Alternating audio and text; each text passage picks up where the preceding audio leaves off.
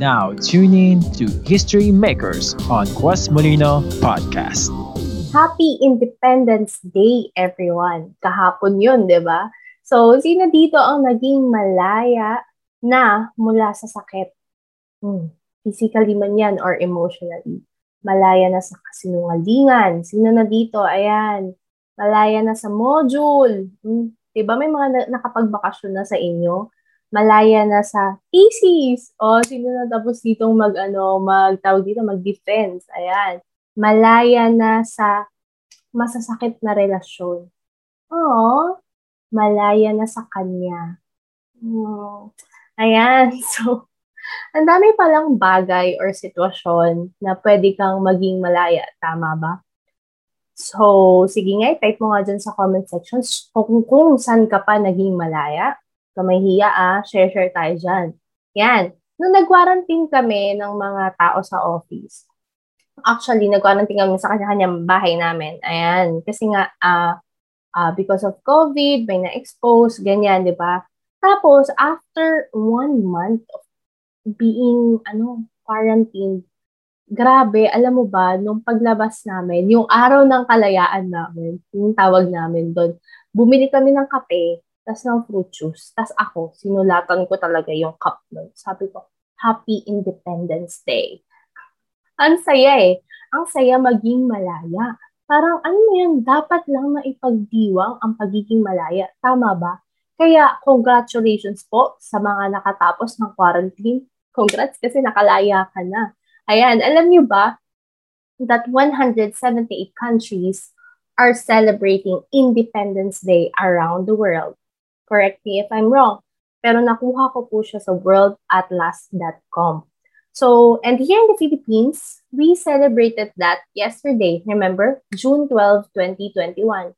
Noong June 12, 1898, alam ko may mga student dito at baka isipin nyo na, mag-aaral po ba tayo? No, hindi. Binibigyan ko lang kayo ng konting background. So, noong June 12, 1898, dito na nagsimula ang pagiging independent natin from the Spanish rule. Naalala nyo ba yan?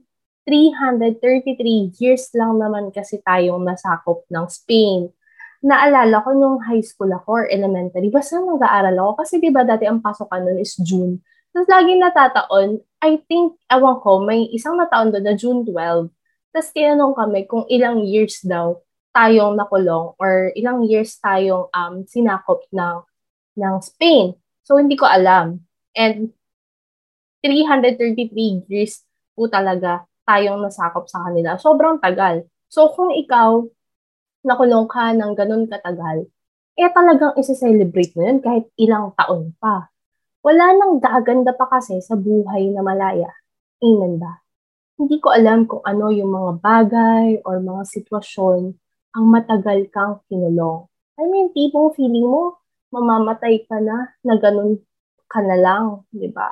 Hindi ko alam nga, baka nung Spanish era, kung ganito din na feel ng mga Pilipino dati na parang umamatay na lang ba kami na hindi namin na-enjoy yung sariling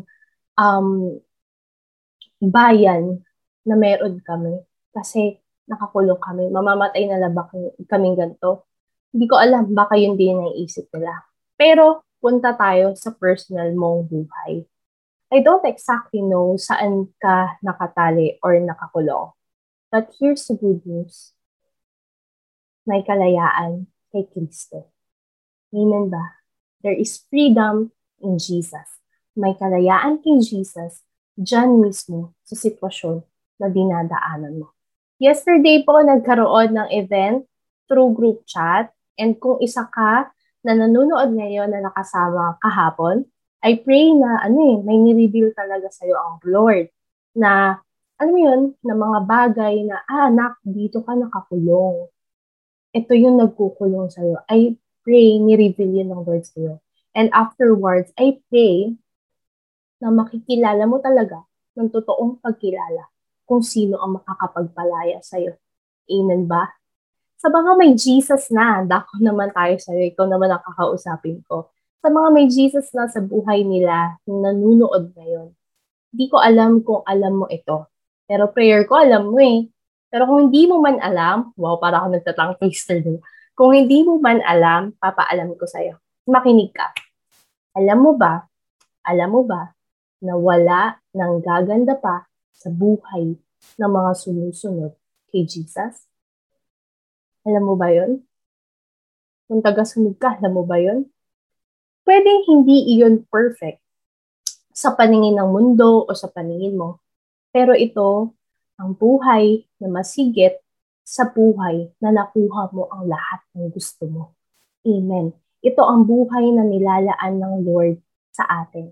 Alam mo, binigay na ng Diyos ang tunay na freedom sa mga tagasunod niya. Especially nung tayo ay nanampalataya sa good news na sinabi sa atin. Kaya kung tunay na tagasunod ka ni Jesus, at kung gusto mo talagang, alam mo yung maranasan ng kalayaan na binigay niya sa iyo, mind you, hindi lahat ng tagasunod ni Kristo na-enjoy yung freedom na meron sila. Hindi nila na-enjoy. Last week, pinag-usapan natin ito eh. Sabi doon, kung gusto mo talaga ma-enjoy, tapusin mo na daw yung tiwala sa sariling gawa.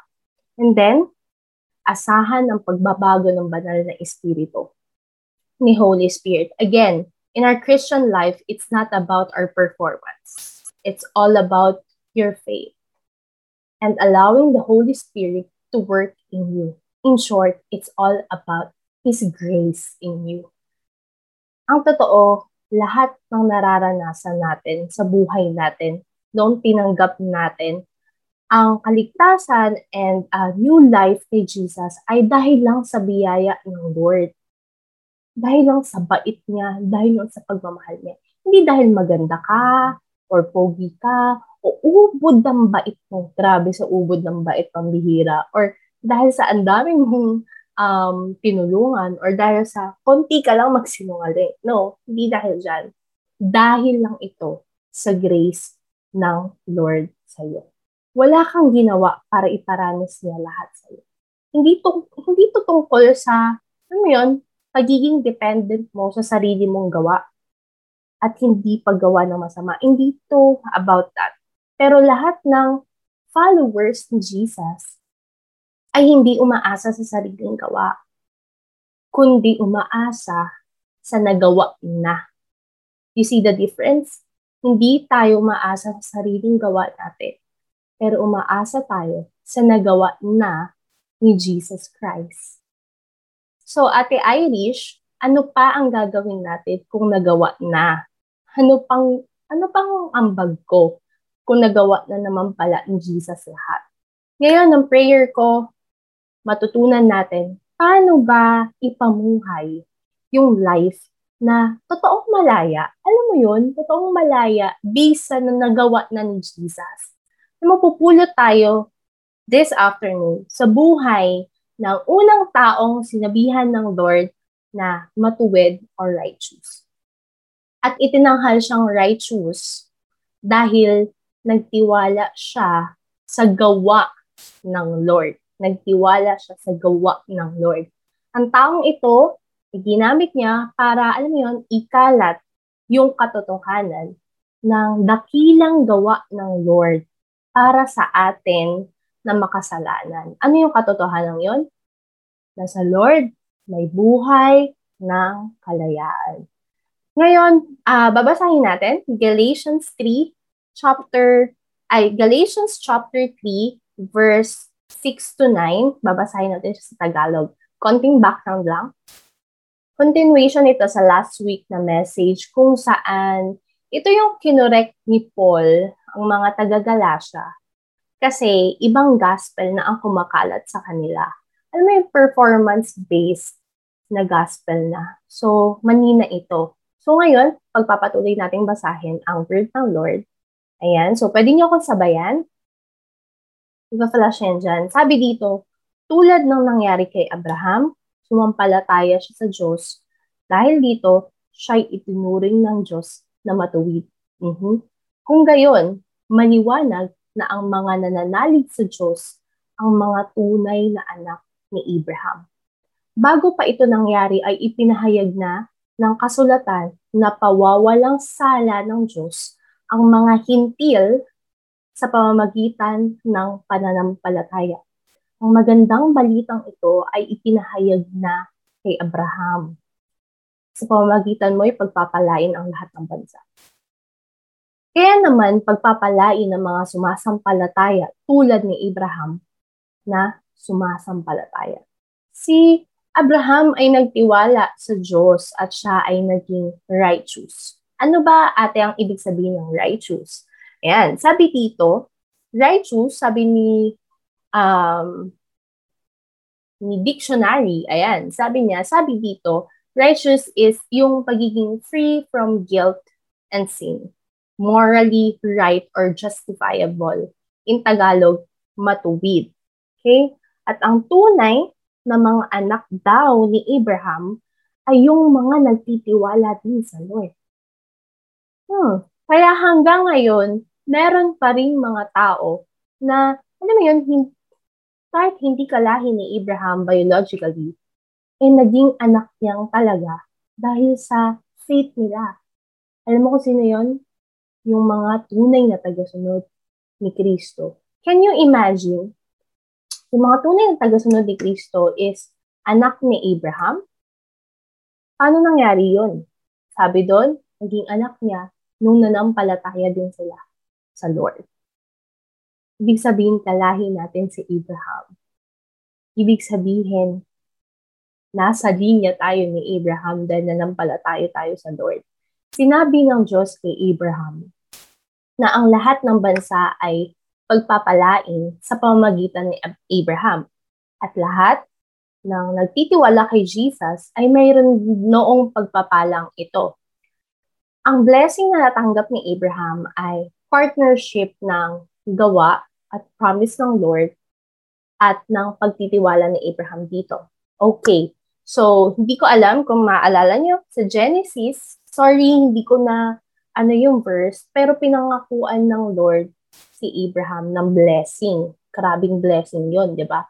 Tapos, naipasa yon sa next generation ni Abraham. Yung kahit wala na si Abraham, umaandar pa rin yung blessing sa next generation niya. At ang sabi doon, lahat ng nagtitiwala kay Jesus, mayroon din daw ng blessing na ito. Wow, grabe no? Norchestrate to ng Lord dati pa. Si Abraham ay sumamba at nagtiwala sa Diyos na mapagmahal at nagligtas. Again, paano nakuha ni Abraham? Paano niya naranasan yung blessing na yun? Paano niya natanggap? Partnership daw ng gawa ni Lord at promise ng Lord at yung pagtitiwala ni Abraham sa gawa ng Panginoon.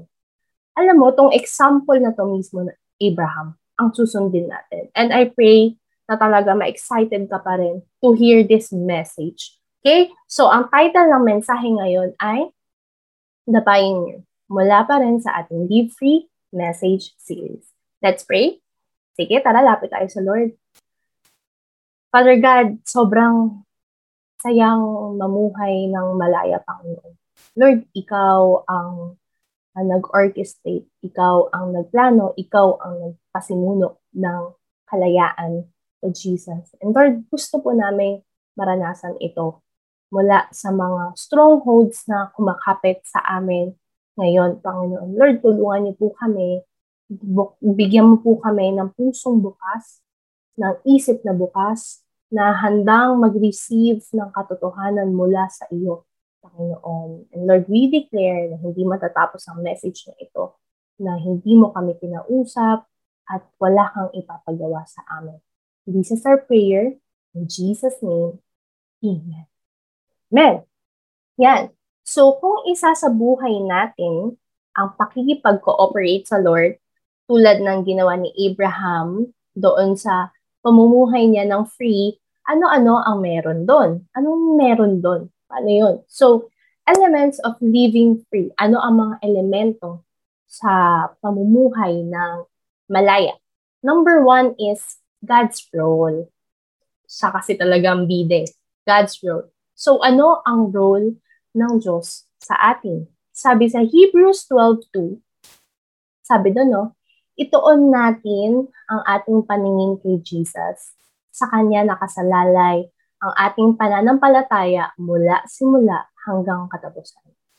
Dahil sa kagalakang naghihintay sa Kanya, hindi niya inilantana ang kahihiyan ng pagkamatay sa krus, at siya ngayon nakaupo sa kanan ng trono ng Diyos.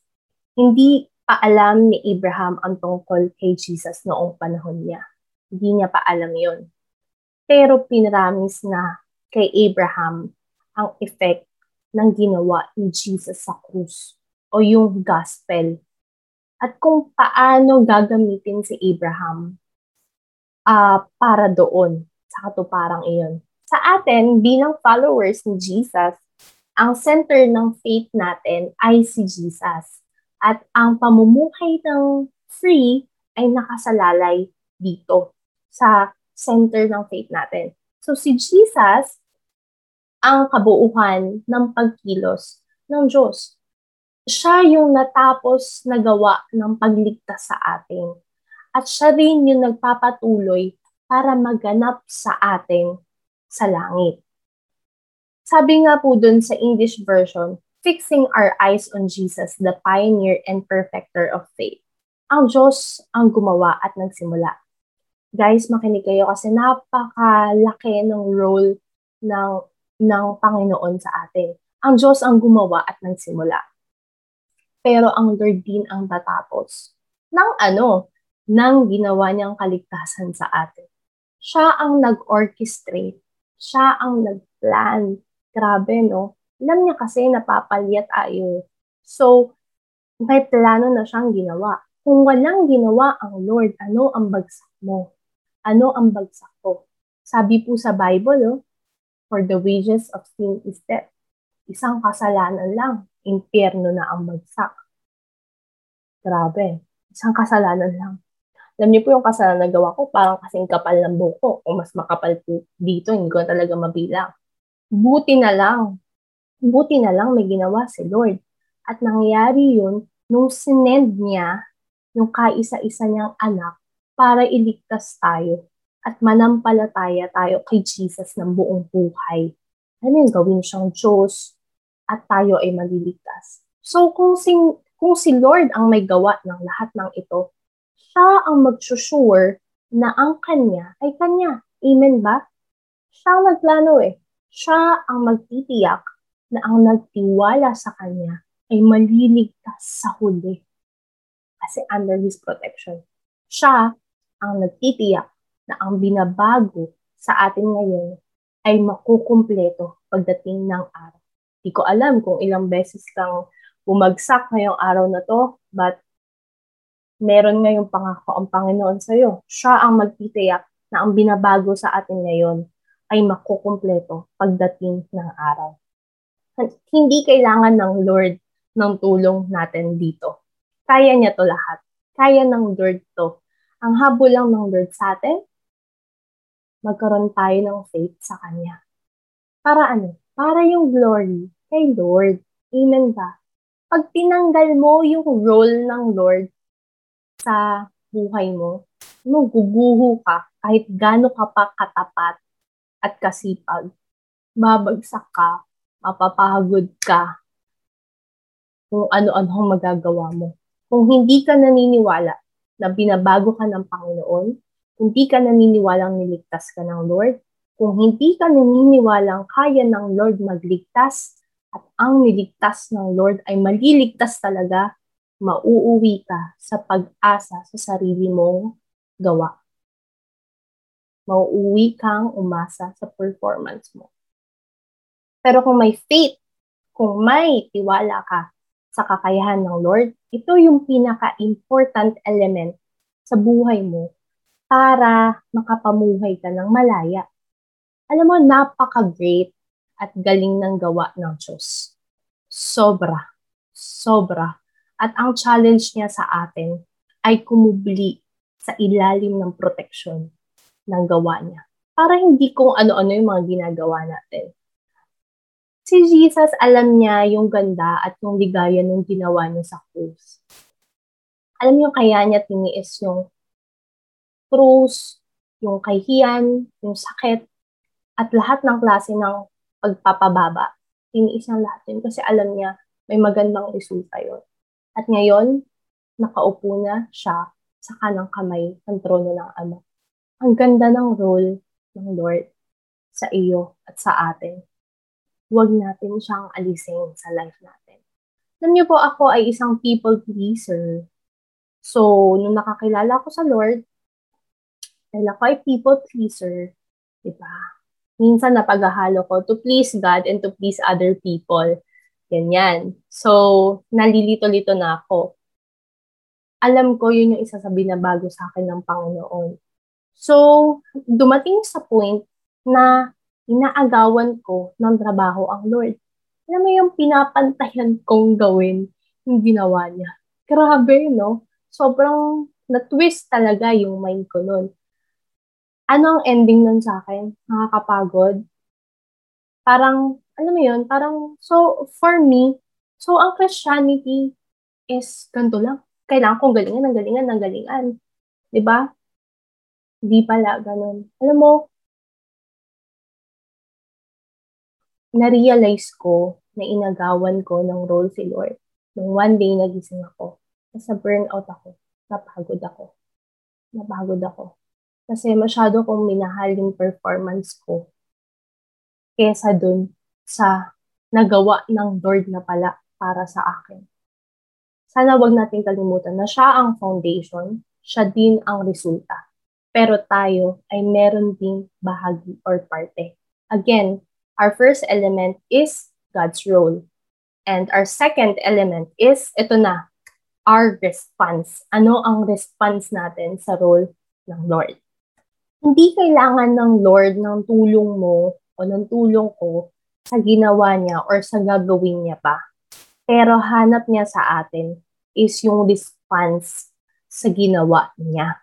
Ano yung response natin? Dito na nagkakatalo. God has a role and we have a response. Again, partnership ito tulad ng ginawa ni Abraham.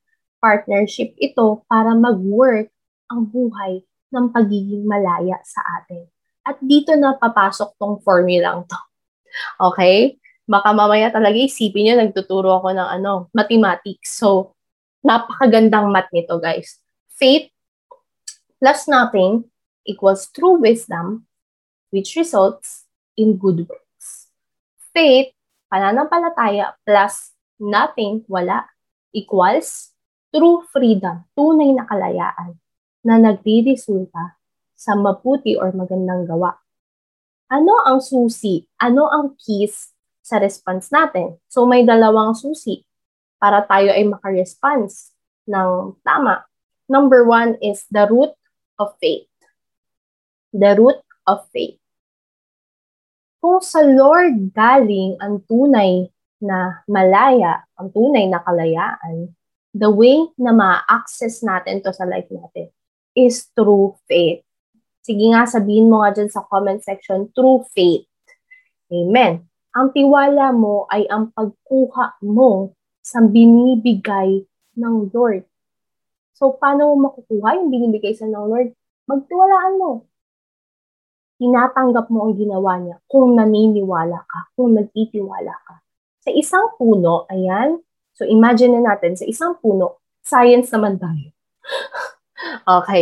Kanina, history, math, science. Okay. Sa isang puno, ang root ang tumatanggap ng nutrients sa soil para sa pag-grow niya, sa paglago niya, para gumanda siya.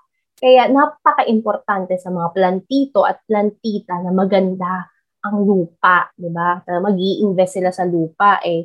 Not the same time, kasi alam nila na dun kukuha si ugat ng nutrients para gumanda talaga, para magkabunga, para magkaroon ng magandang bunga, yung mga bulaklak nila. Ayan. At sa buhay Kristiyano natin, ang faith natin ay ang pagtanggap sa binibigay ng Lord sa atin para sa paglago natin. So, imagine mo yung faith mo, yun yung root, yun yung ugat. At si Lord, siya ang soil. Siya yung magbibigay sa'yo ng nutrients. At ang root mo, ang faith mo, ang tumatanggap para sa paglago mo. Amen ba? Nakukuha ba natin yung concept? Sobrang importante ng pagtitiwala natin. Dahil hindi natin kayang bayaran ang ginawa ni Jesus. Kasi bayad na niya yun. Kaya nga faithless natin eh. Tsaka hindi natin kayang bayaran yun. Faith plus nothing equals true freedom which results to good works. Pag-usapan natin yung first side. Yung faith plus nothing. Yung naka-highlight siya. Sabi sa Romans 4:3-5, ano ang sinasabi ng kasulatan? Si Abraham ay sumampalataya sa Diyos at dahil dito, siya ay itinuring ng Diyos na matuwid. Ang ibinibigay sa taong gumagawa ay hindi itinuturing na kaloob, kundi kabayaran. Ngunit, ang hindi nananalig sa sariling mga gawa, kundi sumasampalataya sa Diyos na nagpapawalang sala sa makasalanan, ay itinuring na matuwid ng Diyos dahil sa kanyang pananampalataya. Ang kaligtasan at kalayaan na meron tayo sa Panginoon is a gift. Again, ang kaligtasan or salvation at freedom na meron tayo sa Lord ay isang regalo. Pag niregaluhan ka ba, magbibigay ka ba ng pera sa isang tao, tapos sabihin mo, uy, regaluhan mo ako, o ito pera. Grabe, di ba? Ang gift ay libre. Libre siya. Diba? Uy, single sa pag Valentine's Day, huwag natin gawin yun. Yung bibili tayo ng gift, utos tayo ng tao, tapos bilang mo ako gift, para kunwari, nung nagbigay sa akin, wag ha, huwag natin gawin yun. Ayan, so, commercial lang. So, pag tinanggal mo yung katotohanan na regalo sa'yo ang binigay ng Lord na kaligtasan, ang glory ay mapupunta sa'yo. So, wag natin tanggalin. Hindi buhay na malaya yung walang choice ang Diyos, kundi pagpalain ka. Kasi nagawa mo lahat ng kailangan, malibot siya. Hindi yun yung buhay malaya. Ano yung tipong, ako gagawa ng bagay para maobliga ang Lord na gumawa sa akin. Para i-bless ako ng Lord. Para iligtas ako ng Lord. Gagawin ko lahat. Grabe. Hindi yun kalayaan. Kasi pareho lang kayo ng Diyos na napilitan. Ano ba yung napilitan? Alam mo yung napilitang palugurin ang Lord? Kasi alam niya na pagpapalain siya ng Lord. Eh. Tapos ang Lord napilitan din na pagpalain ka kasi yun yung obligasyon niya. Eh, di ba? Kapag glorify siya, pagpapalain niya talaga. Hindi yun. Hindi ito pilitan. Lahat tayo nagkasala. At ang tingin ng Diyos sa kasalanan ay kasuklam-suklam. Sobrang kasuklam-suklam. Never gumanda kahit konti ang tingin ng Lord sa kasalanan. So magsasayt ako ng example. Dumi ng tao or dumi ng hayop. Ayan. Kung ano man dumi ang maisip mo. Dumi ng tao at dumi ng hayop. Konti lang. Kukuha tayo ng konti. Tapos, ihalo natin sa lugaw na kakainin natin. Kasi lugaw is essential. Eh. Diba? Ihalo natin siya doon sa lugaw. Kakainin mo ba yun? Kahit konti lang. Konti lang talaga. As in, gatuldok lang. Yan. Ihalo mo siya sa lugaw. Kakainin mo ba yun? Siyempre, hindi. Sobrang kadiri. Gigil, naramdaman nyo ba? Diba? Sobrang nakakadiri siya. Never. Never ko kakainin yun. Ever. Same thing with God, kung ano yung tingin niya sa kasalanan. Sobrang suklam-suklam. Pero sa isang tao na hindi gumawa ng tama o mabuti, at nagtiwala sa Lord na nagpapawalang sala ng makasalanan, alam mo, ang tingin ng Lord sa taong yon, matuwid, righteous, makasalanan ka, pero nanampalataya ka sa Lord. Kasi alam mo siya na ang nagpapawala ng sala.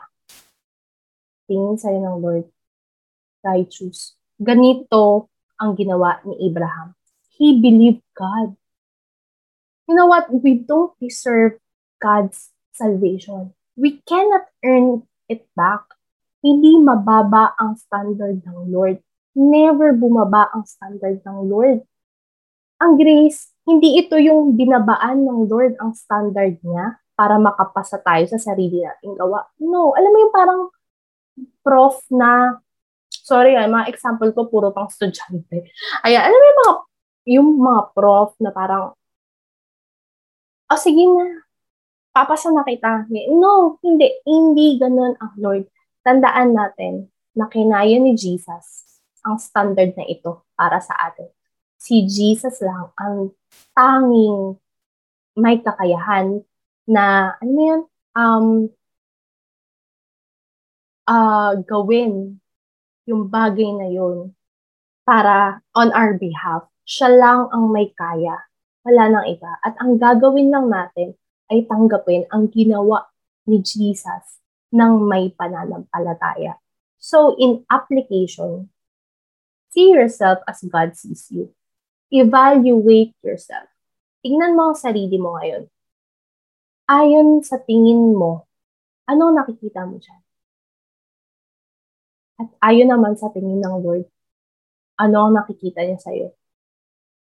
Tignan mo ang sarili mo based sa tingin sa iyo ng Lord. Huwag ayon sa base mo.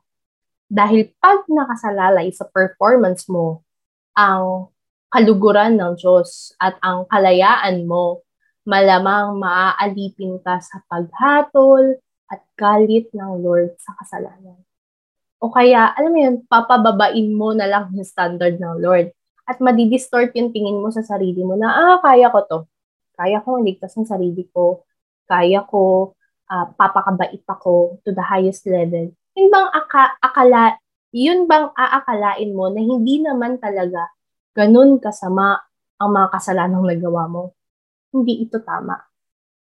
Pero ang Kristiyanong ang tingin sa sarili ay ayon sa tingin ng Lord. Kaya niyang aminin ang kanyang kahinaan. Alam mo yun, kaya niyang makita yung kapalpakan niya.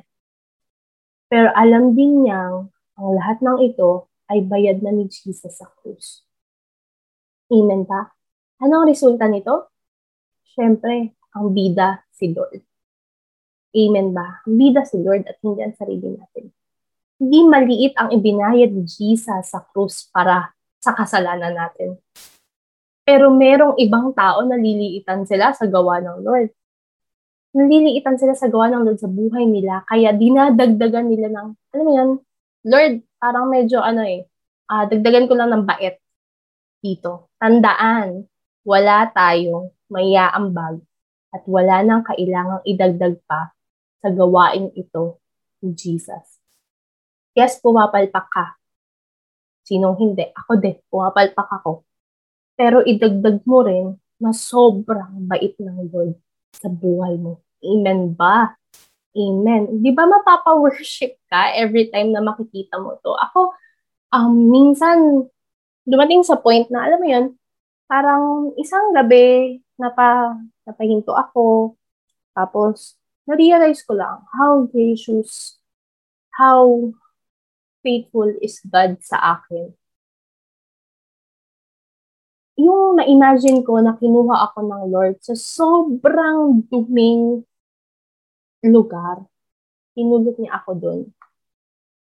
Tapos, nilagay niya ako sa sobrang gandang lugar.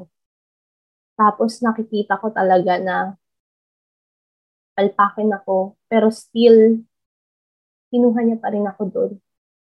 Grabe, magiging honest. Alam mo, magiging honest ka talaga sa sarili mo na, Lord, ang dami ko talagang pagkukulang.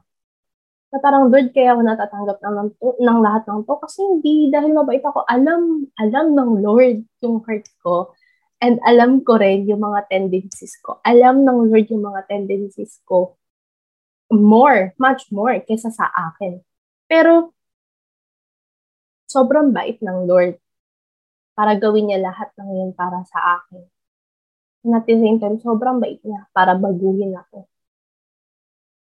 You are chosen and you are not forsaken. See yourself as God sees you. Number 2 na application is expect God to transform you. expectation. Huwag ka lang makontento na nakita mo yung kahinaan mo. Dapat mo ring asahan na babaguhin ka ng Lord mula dito. Expect God na babaguhin ka niya. Ito, alam ko narinig niya na to, pero sobrang ganda nito. The grace of God accepts us just as we are, but the grace of God will never leave us just as we are. Yung grasya ng Lord, tanggap ka sa kung sino ka. Pero yung grace din kasi ng Lord, hindi ka iiwan na ganyan ka lang, na hindi ka nabago, na ganyan ka pa rin. Hindi ka naiiwan. Kasi His grace will transform us. May power siya, hindi lang para iligtas tayo. May power din ng Lord para baguhin tayo. Expect this from God. Kasi part ito ng role niya sa life mo. It can transform you. It can transform you. At yung transformation na ginagawa sa atin ng Lord, hindi madalian. Quality kasi ang ginagawa ng Lord sa life natin. Hindi ito yung basta, okay ka na siya, malinis ka na. Hindi. Alam ng Lord kung gaano tayo naging madumi dahil sa mga kasalanan natin. At ang Lord lang, ang tanging may kakayahan, nalinisin talaga tayo ng sobrang linis sa kasalanan natin. Kaya, proseso ang ginagawang transformation sa atin ng Lord. This is life of continuous growth in Christ-likeness. Sabi nga ni Paul, di ba? I am crucified with Christ, kaya wala na siyang atraso sa Diyos. But then, Christ lives in him. Christ lives in me, sabihin mo. Kaya, nagbabago ako patungo sa buhay na kalugod-lugod sa Diyos. Alam mo, ilang beses sa buhay ko na inakala ko hindi na babago. Pag nakagawa ako ng kasalanan, sobrang sama ako sa sarili ko to the point na pinaparusahan ko yung sarili ko. Alam mo, parang meron akong invisible na pinapang-penitensya. Parang ginaganon ko yung sarili ko. Pero hindi lang physically, emotionally. Pero alam niyo yung na-realize ko kung gaano yung pagbagsak ni David. Tapos, nagsisi siya kay Lord. Tapos, nanampalataya sa Lord. Sumunod ulit sa Lord. Move on, move forward. Ang tingin pa rin sa kanya ng Lord, man after God's own heart. Actually, hindi nagbago ng tingin ang Lord sa kanya.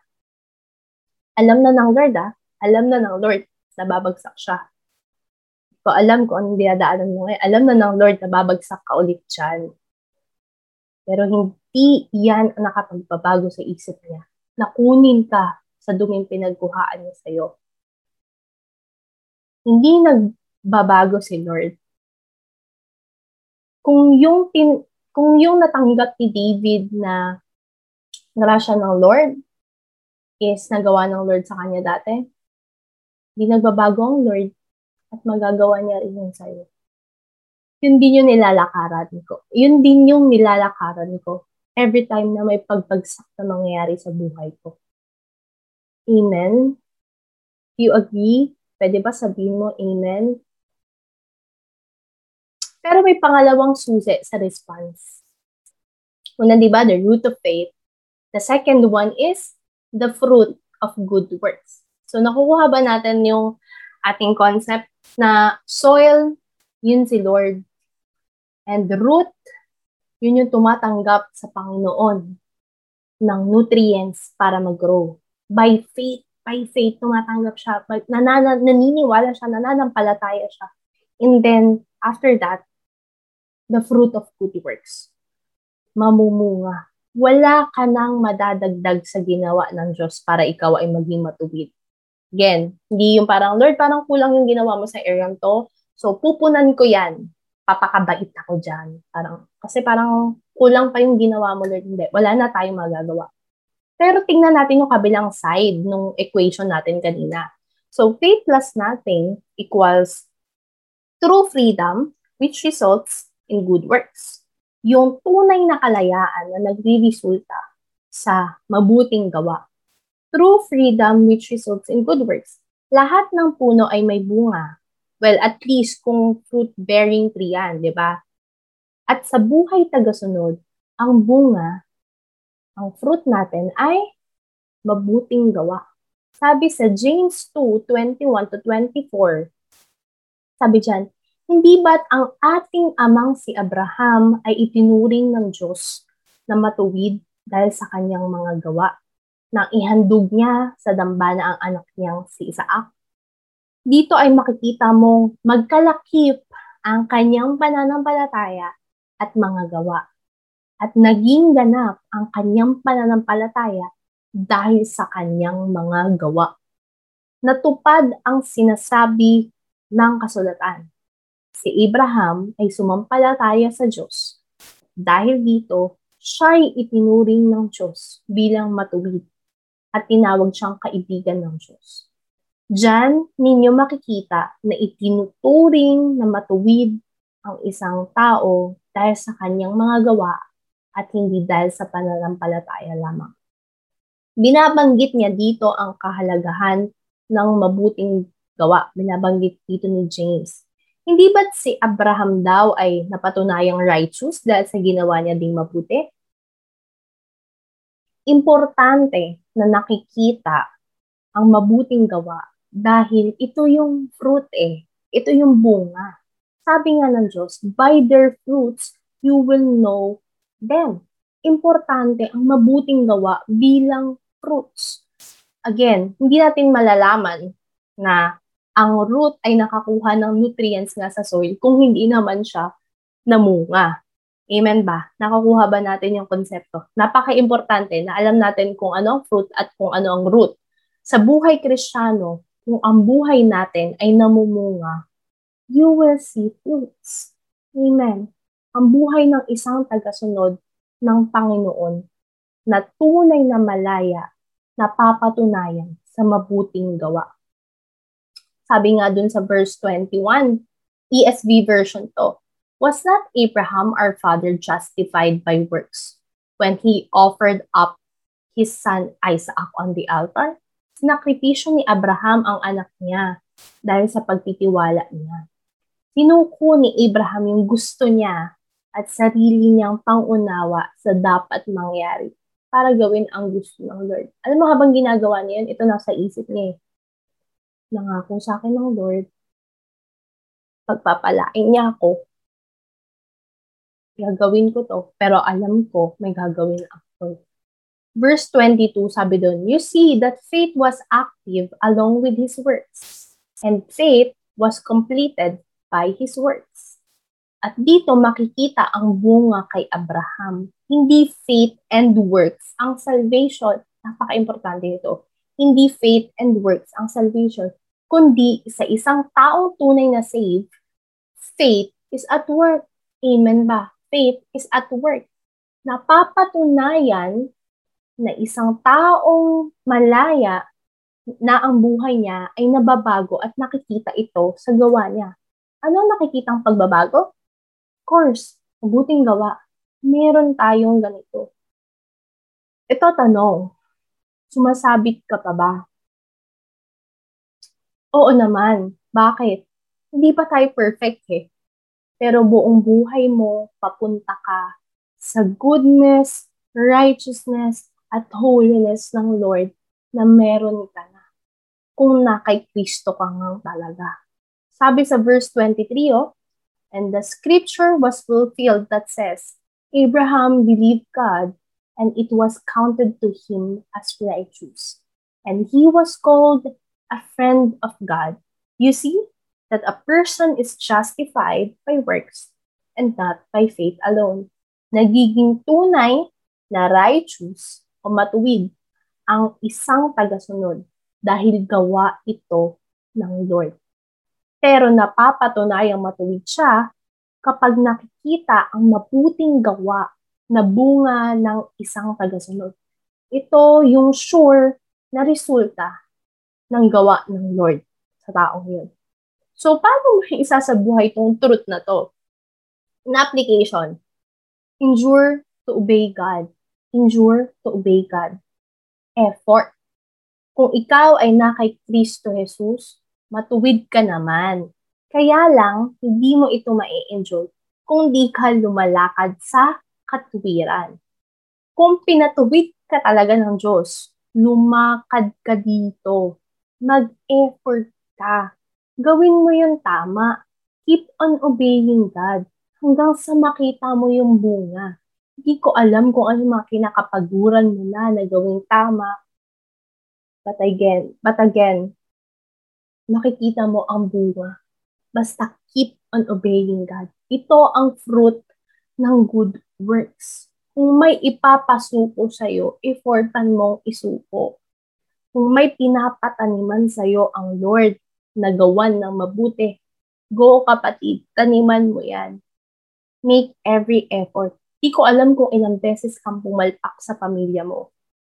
Tayo ulit. Mag-effort ka ulit na mahalin sila, to obey God. Honor mo ulit sila.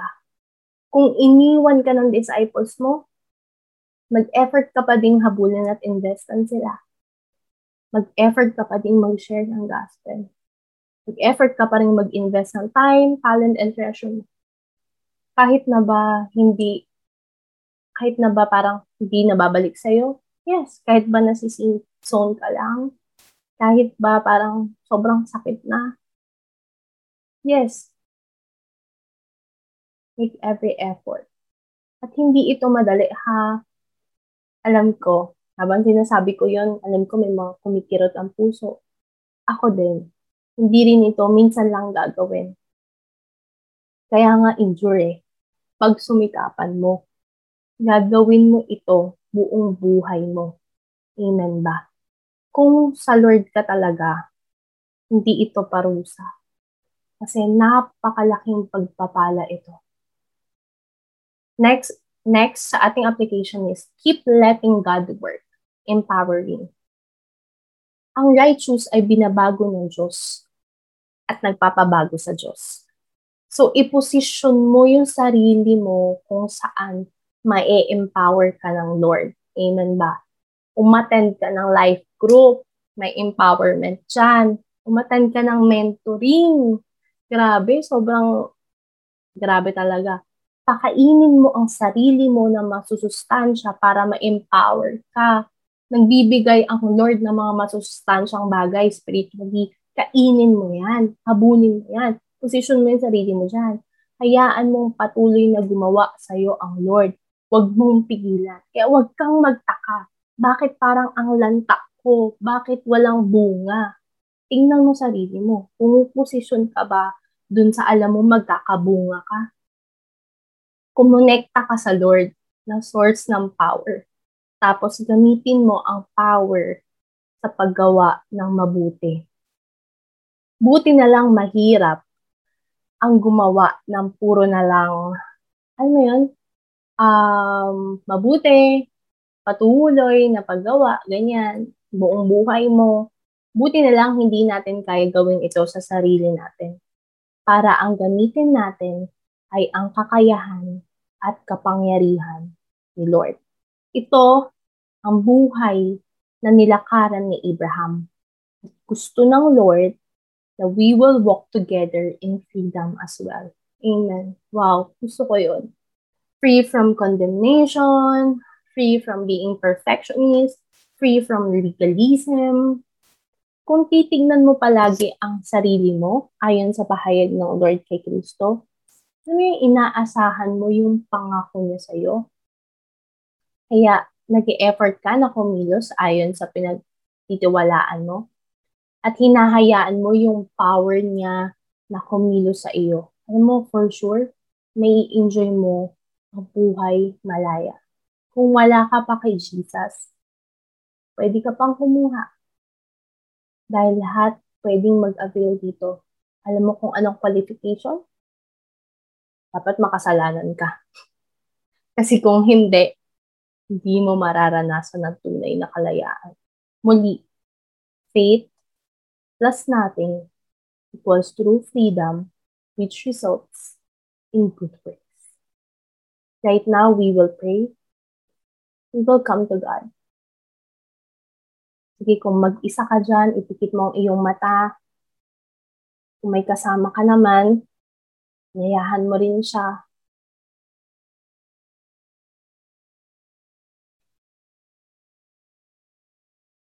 Sabi ko kanina, sobrang saya maging malaya.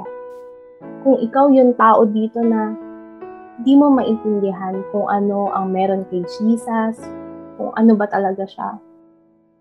Tapos ikaw yung tao na ang daming yung past mo, yung fear mo, yung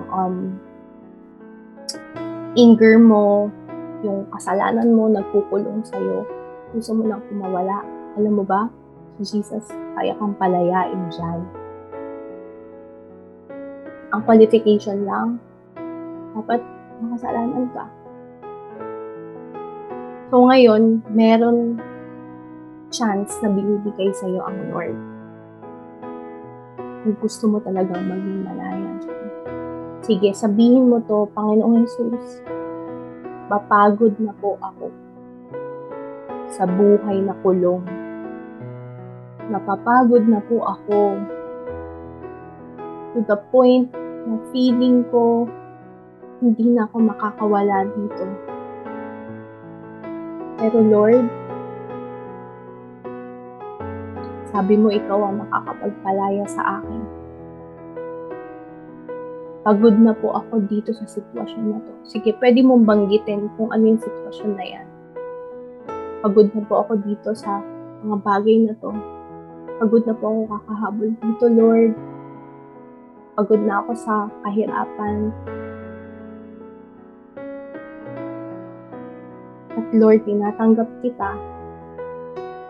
bilang aking Diyos at tagapagligtas. Iligtas mo po ako. Palayain mo po ako, Lord. Mula sa araw na ito, kilalanin pa kita. Kung ikaw binanggit mo itong mga prayers na to, expect that the Lord who can really save will save you from that situation. Will save you sa dapat na kahihinatnan mo, which is impyerno. Ngayon gusto ko namang kausapin yung mga tao na may Jesus, pero feeling nila kulong sila. Kulong sila, hindi nila ma-experience yung freedom from Christ. Hindi nila ma-experience yung grasya ng Lord na ano ba yung grace na ito? Again, I wanna tell you, just like Abraham, gusto ng Lord, magtiwala ka lang ulit sa Kanya. Gusto ng Lord na i-acknowledge mo lang kung ano talaga yung mga nagawa ng Lord sa'yo. Ihinto mo na yung pag-asa sa sarili mong gawa at umasa ka sa Panginoon na gumawa ng lahat. Magtiwala ka dun sa Diyos na nakagawa na. Right now, I will give you some time. Kilalanin mo ulit ang Lord. Pwede mong ibigkas kung sino siya sa'yo. Na He is your Savior, na He is your protector, He is your shield, He is your refuge, na sobrang dumi mo, pero minahal ka pa rin niya. Na sobrang kasuklam-suklam lahat ng ginawa mo. Na hindi mo ma-imagine sa sobrang dumi, pero minahal ka pa rin niya. I will give you some time to talk to the Lord.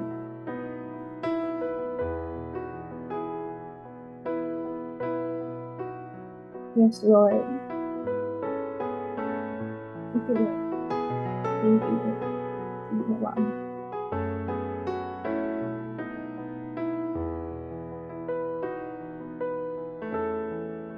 Right now, alam mo kung ano ang role ng Lord sa life mo, pero napaka-importante din ang response mo. Sabi doon, nampalataya ko sa Kanya. Nampalataya ka ulit sa Kanya. Tignan mo ang sarili mo, the way na tignan ka ng Lord. Tignan mo ang sarili mo na matuwid sa mata ng Panginoon kasi yun na yung tingin niya sa'yo nung tinanggap mo siya.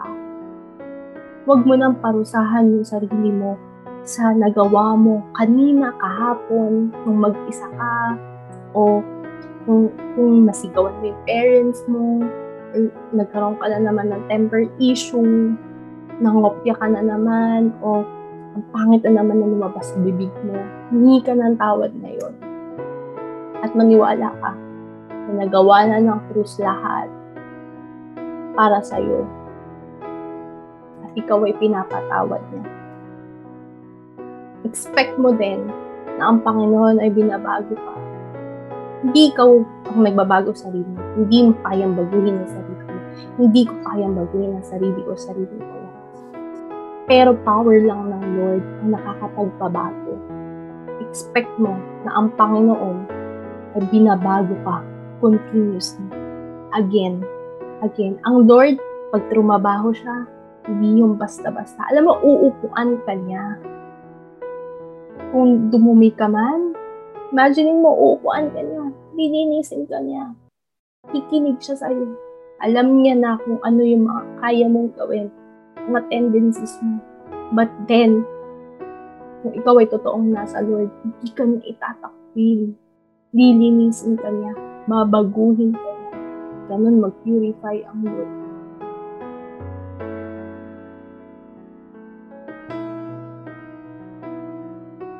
Bilang tugon sa ginawa ng Lord sa'yo, mag-effort ka gawin ang tama kasi napakabuti ng Panginoon sa'yo. Napakadakila niya to the point na talagang mai-imitate mo kung ano yung ginawa niya sa'yo. Magmahal ka rin. Mahalin mo pa rin sila, yung mga taong yan na nasa isip mo. Mag-effort ka, umosisyon ka dun sa alam mo, makakatulong sa'yo. Kung lumayo ka man, love ka ng Lord.